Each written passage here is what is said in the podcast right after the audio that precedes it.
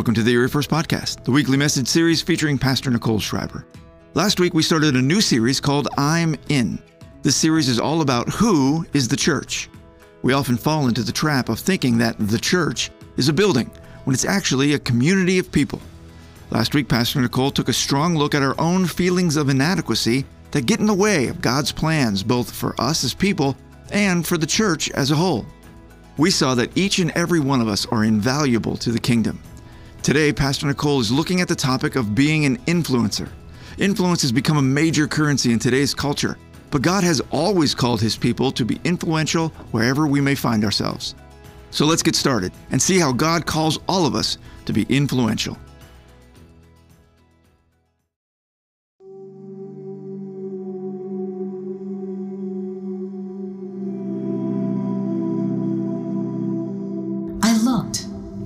before me was a great multitude from every nation, tribe, people, and language, standing before the throne. Our Father in heaven, hallowed be your name. Padre nuestro que estás en el cielo, santificado sea tu nombre.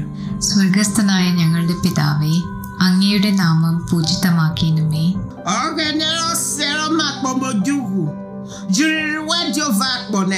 pọ̀ mojuhu. Jìrìrì wẹ́jọ va pọ̀nẹ̀. Your kingdom come, your will be done, on earth as it is in heaven.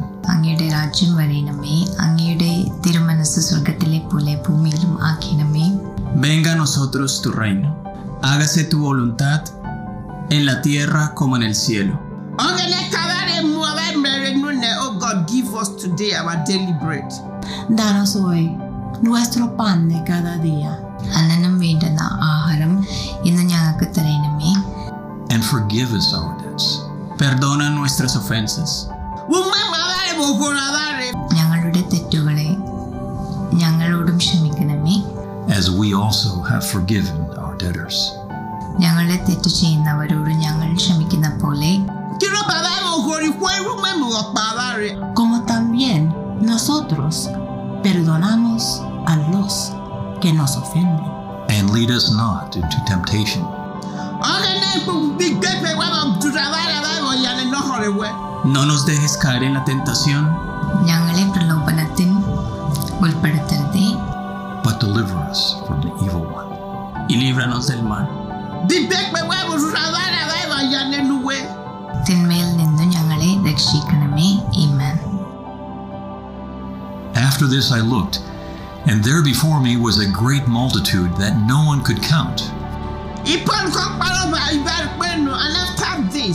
Y dado miré y go.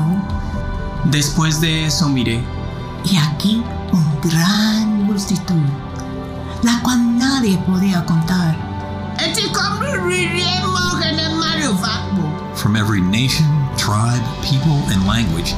De todas naciones y tribus y pueblos y lenguas. Y en el ọba pọ̀ nẹ̀fẹ̀ fúnnu sásásá with ನಾನು ನೋಡಲಾಗಿ ಸಮಸ್ತ ಜನಾಂಗ ಕುಲ ಪ್ರಜೆ ಭಾಷೆಗಳೊಂದಿಗೆ ಯಾರೂ ಎಣಿಸಲಾಗದಂತಹ ಮಹಾಸಮೂಹವು standing before the throne and before the Lamb. àìṣe bí kẹ́kọ̀ọ́ kan bá rọ̀ ọ̀kẹ́ ẹ̀nẹ́ káyìí rọ̀ ọ̀kẹ́ ẹ̀nẹ́ rọ̀ máa pọ̀ nẹ̀ ọ̀rọ̀ rẹ̀ ó rà dọ̀wọ̀ kàwárí kó máa Jésù. que estaban delante del trono y en la presencia del Cordero, They were wearing white robes and were holding palm branches in their hands. ಬಿಳಿ ನಿಲುವಂಗಿಗಳು ತೊಟ್ಟುಕೊಂಡವರಾಗಿ ತಮ್ಮ ಕೈಗಳಲ್ಲಿ ಖರ್ಜೂರದ ಗರಿಗಳನ್ನು ಹಿಡಿದುಕೊಂಡು ಸಿಂಹಾಸನದ ಮುಂದೆಯೂ vestidos de ropas blancas y con palmas en las manos. àìṣe bí parabọ̀ pẹ́nu káyìwò káyì parabọ̀ pẹ́nu káyìwò jìrì Jésù ọ̀rọ̀ lójú rẹ̀ ló kàwárí. àdètí èdè ọ̀gẹ́dẹ̀ lẹ̀ kó kùbí ayọ̀ máa. And they cried out in a loud voice, Y clamaban a gran voz, diciendo, Etí àìṣe bí kí fi nù káyìwò jìrì ọ̀gẹ́dẹ̀ fọ́ fíẹ́rẹ́ àgọ̀gọ̀. Salvation belongs to our God, who sits on the throne, and to the Lamb. La salvación pertenece a nuestro Dios que está sentado en el trono y al Cordero. àìwò jìrì ọ̀gẹ́dẹ̀ fẹ́ fi ọmọ kó kù kàwárí.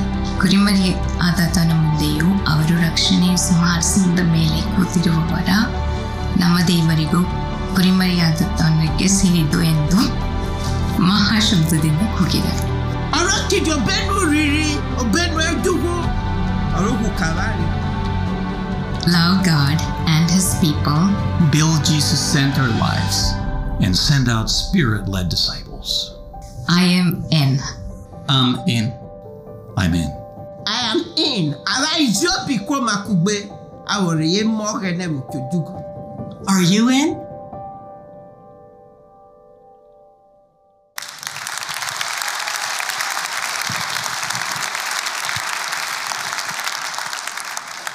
All right, I have a question for you today.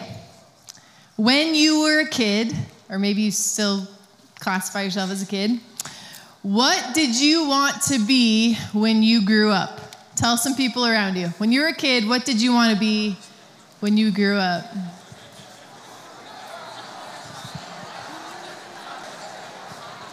So, the Harris poll recently did a survey of American kids to answer this question. 11% of American kids said they wanted to be an astronaut. Anyone else? Any of you said an astronaut? All right, okay. 19% of American kids wanted to be a musician. Anyone want to be a musician? They wanted to grow up to be a musician? Okay. 23% of American kids said they wanted to be a professional athlete. How many of you wanted to play a professional sport? Okay. Some of you made that goal. 26% they wanted to be a teacher. That's me. I wanted to be a teacher. Growing up, raise your hand if that's what you said. Okay. But the most popular answer of all, the most popular answer of all among American kids today, what they wanted to be was 29% wanted to be a social media influencer. Now, how many of you in this room grew up wanting to be a social media influencer? Some of you are like, what's what is social media? I'm not even sure what that is. Okay, so here's what we can learn from this data. Astronauts are cool, but not as cool as YouTubers, right? That's, that's basically the data that we've learned. You know, the Oxford Dictionary explains the word influencer as a person or a thing that influences others. And marketing has really morphed that into a person with the ability to influence potential buyers of a product or a service by promoting or recommending the items on social media. So, what happens is kids see influencers as people who are doing interesting activities and talking about them. Um, there are YouTube channels with hours of footage of people just opening wrapped presents. Do you guys know about this? I have no idea why that is fascinating, but my children would watch it forever. Uh, they're just opening, oh, what's inside of here? Let me take it out. I'm like, guys, you can do that upstairs. They're like, no, no, I want to watch them do this, okay? But, but what's happening is people are talking about what they're doing and they're influencing others to go and buy that toy or do that thing. So last week we started this series called I'm In, and we talked about how each and every person in the church is invaluable. Every person matters. You matter to the family of God. And today I want to talk about another thing that every Christ follower in this room is, and that is you are influential. You are influential. You are not just invaluable, you are that too, but you are also influential. And you don't have to acquire thousands of followers on social media to be influential. You don't have to be a YouTuber or an astronaut. God sees you as extremely influential in the kingdom of God. And God has designed you to be influential for His glory. God has designed you to be influential for His glory. I want to read to you from Matthew 5, verse 13. It says, You are the salt of the earth. But if the salt loses its saltiness, how can it be made salty again? It is no longer good for anything except to be thrown out and trampled underfoot. Jesus is speaking here, and he's calling his fo- followers to some really important things. And first, he says this You are the salt of the earth. Um, how many of you would uh, do the same thing I do? The first thing you do when you get a basket of french fries or some delicious tortilla chips is put salt on them. Anybody? I don't even taste it first. Listen, more salt. You- You'll never be sad if I just put more salt on these chips. More salt, always the answer. Salt is an essential element in the diet of humans and animals and plants. Not only does it flavor food, it makes it taste better, but it also aids in digestion. Uh, did you know that salt uh, cannot be destroyed by fire? Salt doesn't burn. And it also never ages. So the same amount of salt that was on the earth when it began is the same amount it is now. It's timeless. It ceases, to, it never ceases to exist. At different times in history, salt um, has served as money. Wouldn't that be nice? I'd be sprinkling my tortilla chips all day long. Just need a little bit more for the vacation. Roman soldiers were given salt rations. In fact, uh, where we get the word salary, the salary that you receive for working, is from a phrase, uh, salarium argentum, which means a salt ration. That's actually where we get the word salary. This is interesting. More wars have been fought over salt than gold. How about that? Here's one last one. When Leonardo da Vinci painted The Last Supper, he put an overturned salt cellar. You'll see it right here in the picture. You might have never noticed it before. But he painted an overturned salt shaker salt cellar in front of Judas. I fact checked this when I actually read it in one of my studies because salt was part of the covenant making process. It was part of the promise keeping process. And Judas was about to break his loyalty and his commitment to Jesus. Judas is the one who betrayed Jesus. And this overturned salt is meant to be a symbol of Judas about to lose the influence that he has on this team. It, it, was a, a, symbol of saying, look, the influence, the promise, the covenant, the discord is about to happen among the disciples, and it's going to happen because of this man.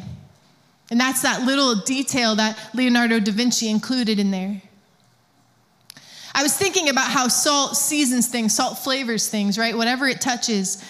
When I put salt on my french fries, I don't say, wow, that was some great salt. I say, wow, those were some great fries, right? When I put salt on my tortilla chips, the chips are the thing I'm gonna talk about. The job of salt, track with me here, is not to make you think the salt was great. The job is to bring out how great the thing the salt came in contact with. So here's what Jesus is saying. You are here to be salt seasoning that brings out the God flavors of this earth. That's what we're supposed to be.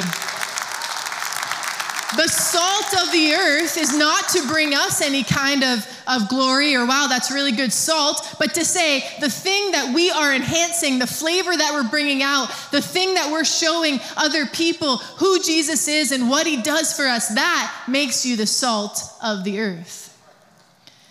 When you are kind to others, you bring glory to God. You put salt to show how good God is. When you're courageous, you're highlighting God's strength in you.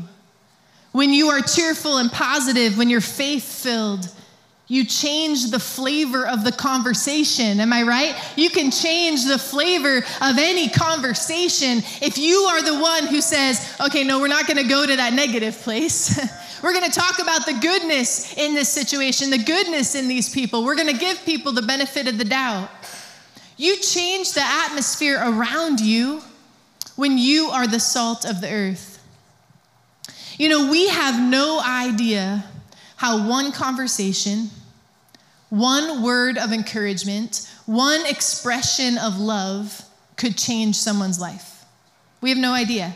We have no idea how God might use one word, one moment, one generous expression of love to help people see the grace of Jesus.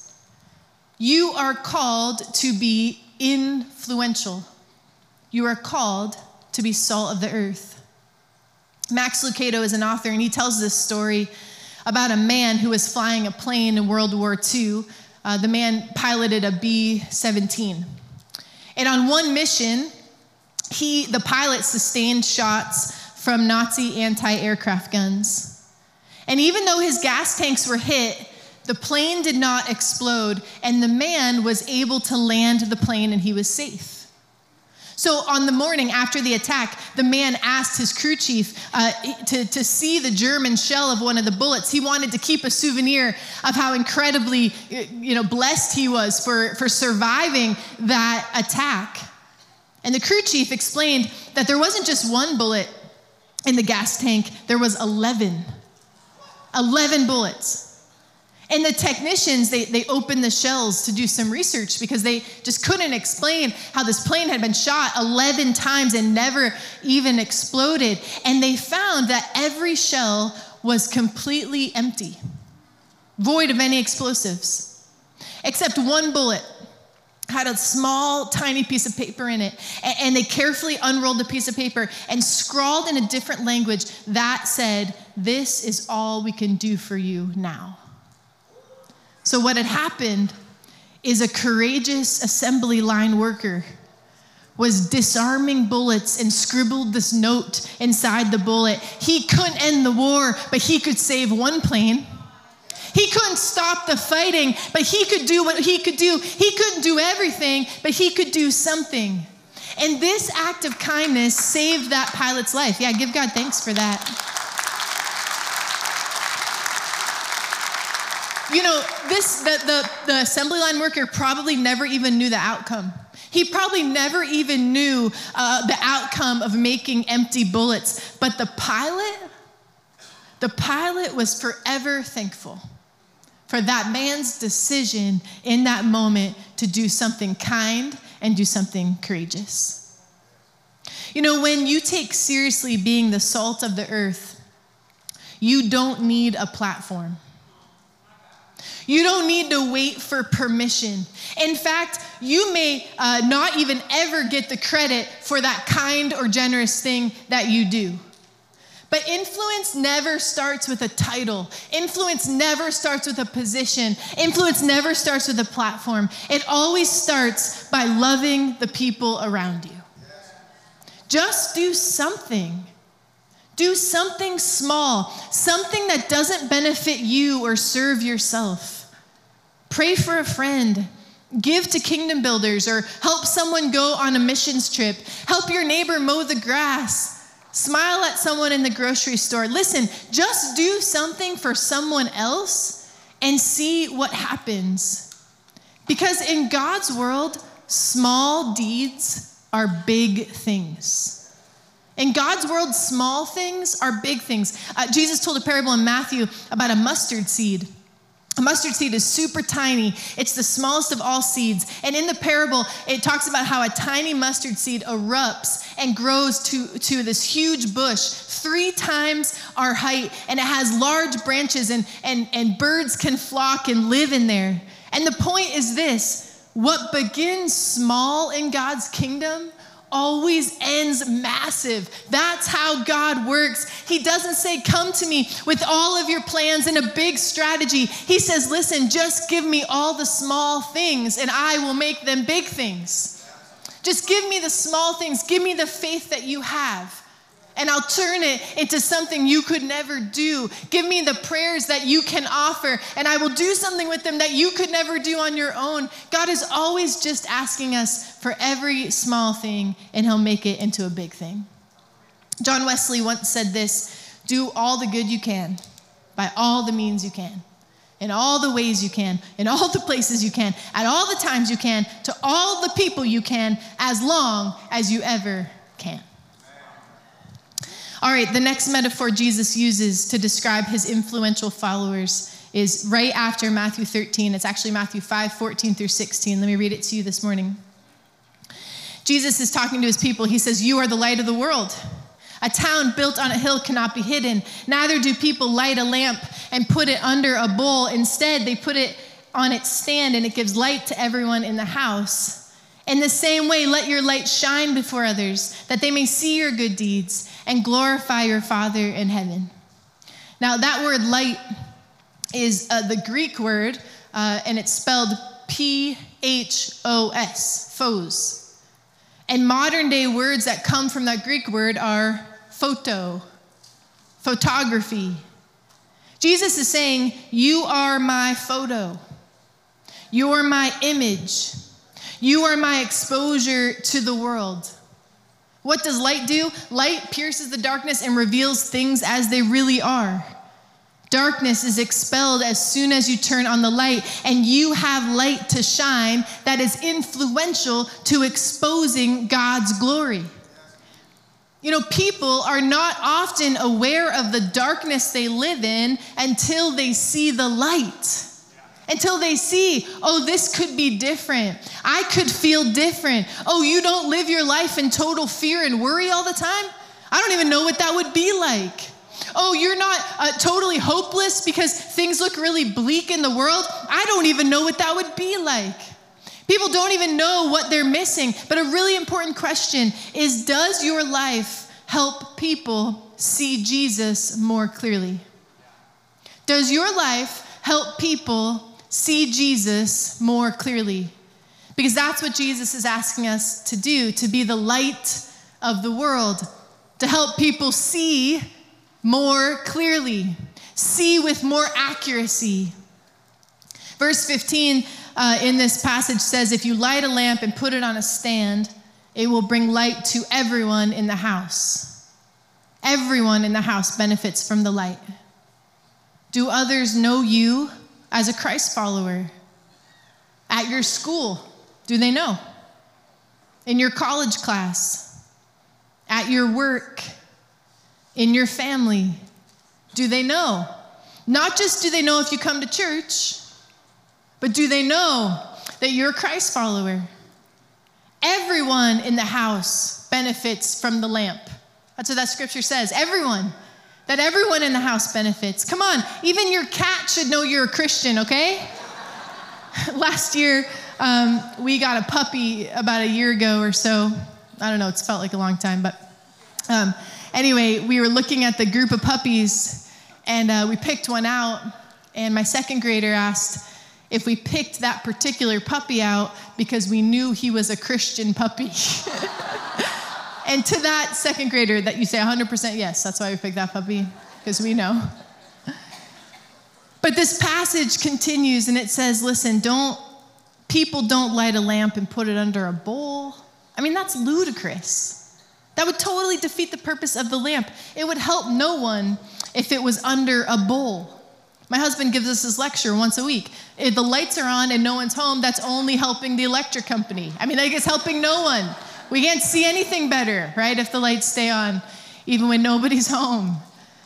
And this, this passage is saying the light is only effective if it's revealing and reflecting. And so your light your little light. Come on, should you hide it under a bushel? Should you let Satan blow it out? Okay, this little light of mine, what do you do with it? Let it shine, let it shine, let it shine, right? You are an influencer because you have the light. You are the light of the world. Let me end with this. There was a woman in the New Testament who is an unlikely influencer. No one thought this woman would have influence. Uh, she appears in John 4. Jesus comes across her. Uh, she's a Samaritan woman. Now, in that culture, Jewish people, who is Jesus, they don't talk to Samaritans. Jewish people believe Samaritans were um, less than human. They were, they were not uh, worthy people in that culture. They had no influence or standing. And we don't know a lot about this particular Samaritan woman. In fact, the scripture doesn't even give her a name, but we do know that she is going to a well around noon. And typically, women go to the well in the morning, so we know she's trying to avoid uh, seeing other people. So she's probably an outcast, she's not accepted. And she is about to go to this well around noon. And Jesus shocks everyone that he's with and sits down right by her well. Jesus, he, he's waiting for her. He's not thirsty, he wants to see her. And Jesus is seeking her out and meeting her right at the place she will be.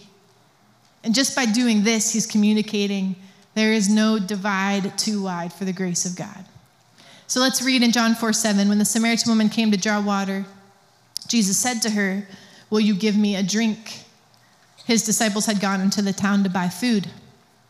Jesus dignifies this woman by asking her for a drink, and she's intrigued. She's confused. She has no idea why a Jewish man would be talking to her.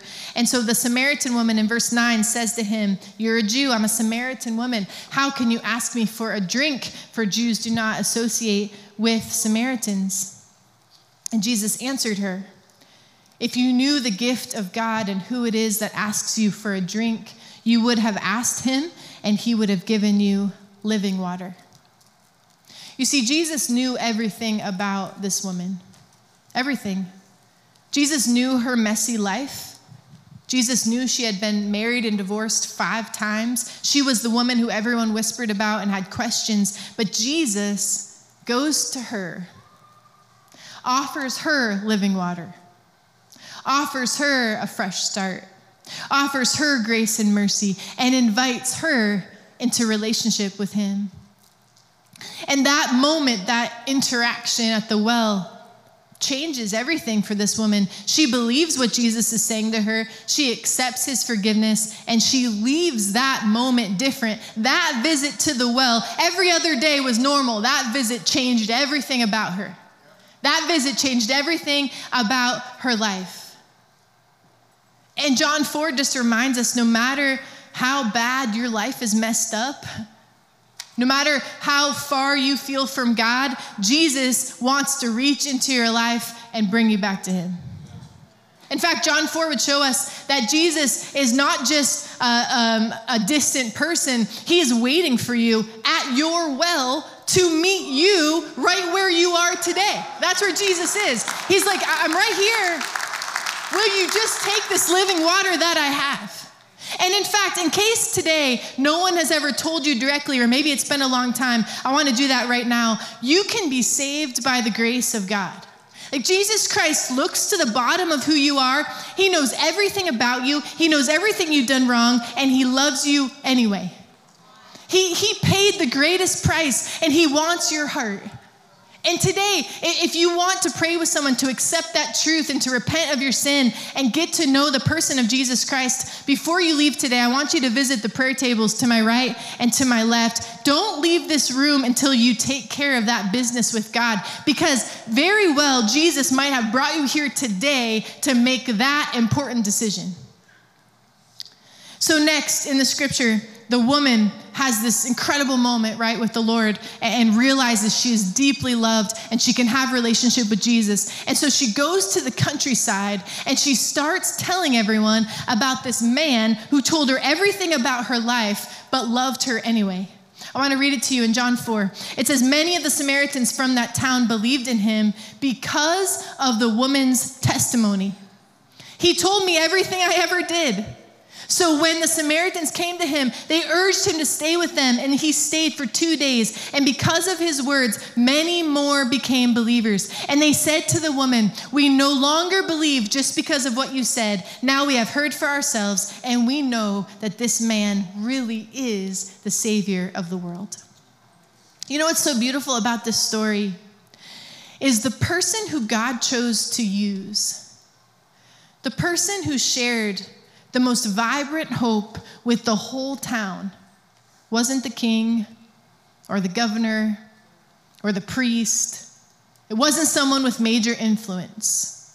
The person that Jesus planned to be the influencer to the city was a woman who had five husbands a woman who no one expected. Jesus never entered that town when he lived on earth, but the whole town changed because this unnamed woman at the well was the salt of the earth and the light of the world to that city.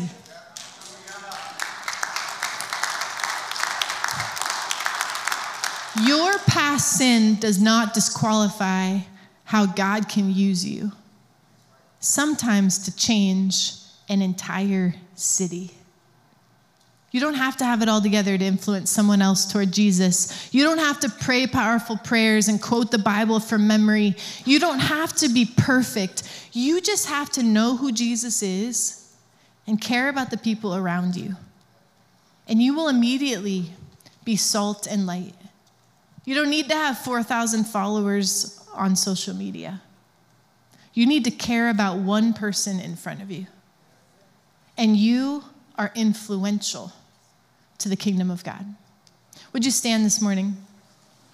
Today we're going to end by singing this song, asking God to do it again. And I have a gift for you something for you to take home so that you can remember, you can declare, like we've been declaring through this series, I'm in.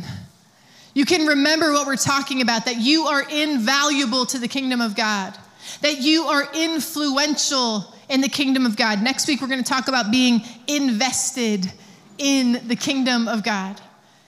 And by taking this magnet, you are declaring supernaturally, yes, Lord, I'm in, I'm influential, I am invaluable, I am invested. I'm going to remember to be salt and light wherever I go. You might want to put this on your refrigerator or uh, somewhere at your office, somewhere where you can see it. Maybe someone will say to you, Hey, what's that? And then you just get your salt on, okay? You get your light of the world on. That's from my church where I go because I want to give glory to God. You want to come? You want to come see what it's about? There's a lot of pink seats. They're going to go, Pink seats? We're like, Yeah, we know. They're pink. I don't know. They've been pink for a long time. I want you to take this and put it somewhere to represent Jesus well, to use your influence to expand God's great kingdom work. And so, as we sing this song, would you come and grab a magnet? Uh, there's some here on the platform and some um, on these letters here. And, and if someone next to you can't get down there easily, would you, would you say to them before you go down, hey, can I get you one? So that everyone can get one today. Let me pray for us and then we'll sing this song. God, I thank you that you have given us influence. Lord, we want to use it for your glory. We want to be salt of the earth. We want to be the light of the world. We, we know that we are unlikely at times, that we don't always feel qualified and we make mistakes. But God, we want you to use us to bring your great name praise. We want you to use us so more people can understand and know the hope of the gospel. We want more to be used by you so that things can change in this city, so that things can change in this state and in this country, Lord, and in this world. God, would you use us? We don't need a platform, we don't need a title. God, all we need is you to use us and a willing heart. And so, God, we're in. We're in for that, God. We declare that today. We're trusting you for what you're doing. Lord, it's in your strong name I pray. Amen. All right, would you come, get your magnet, and let's sing this together.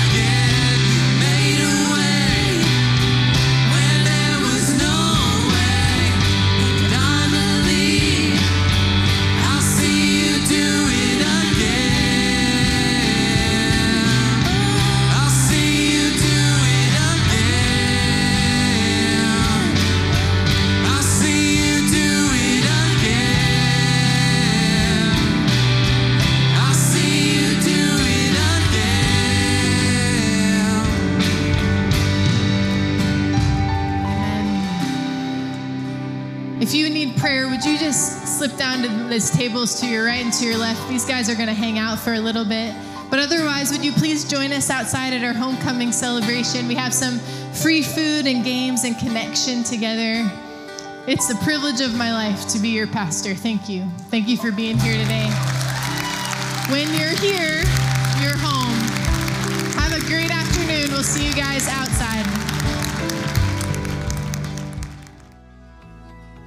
Thank you for listening to the Erie First Podcast. We'd love it if you'd give us a rating and a review on your podcast app, and please subscribe so you never miss a message. You can follow Erie First on Facebook or Instagram, or visit eriefirst.org for all our latest news, announcements, and information. Thanks again for joining us. We'll see you next time.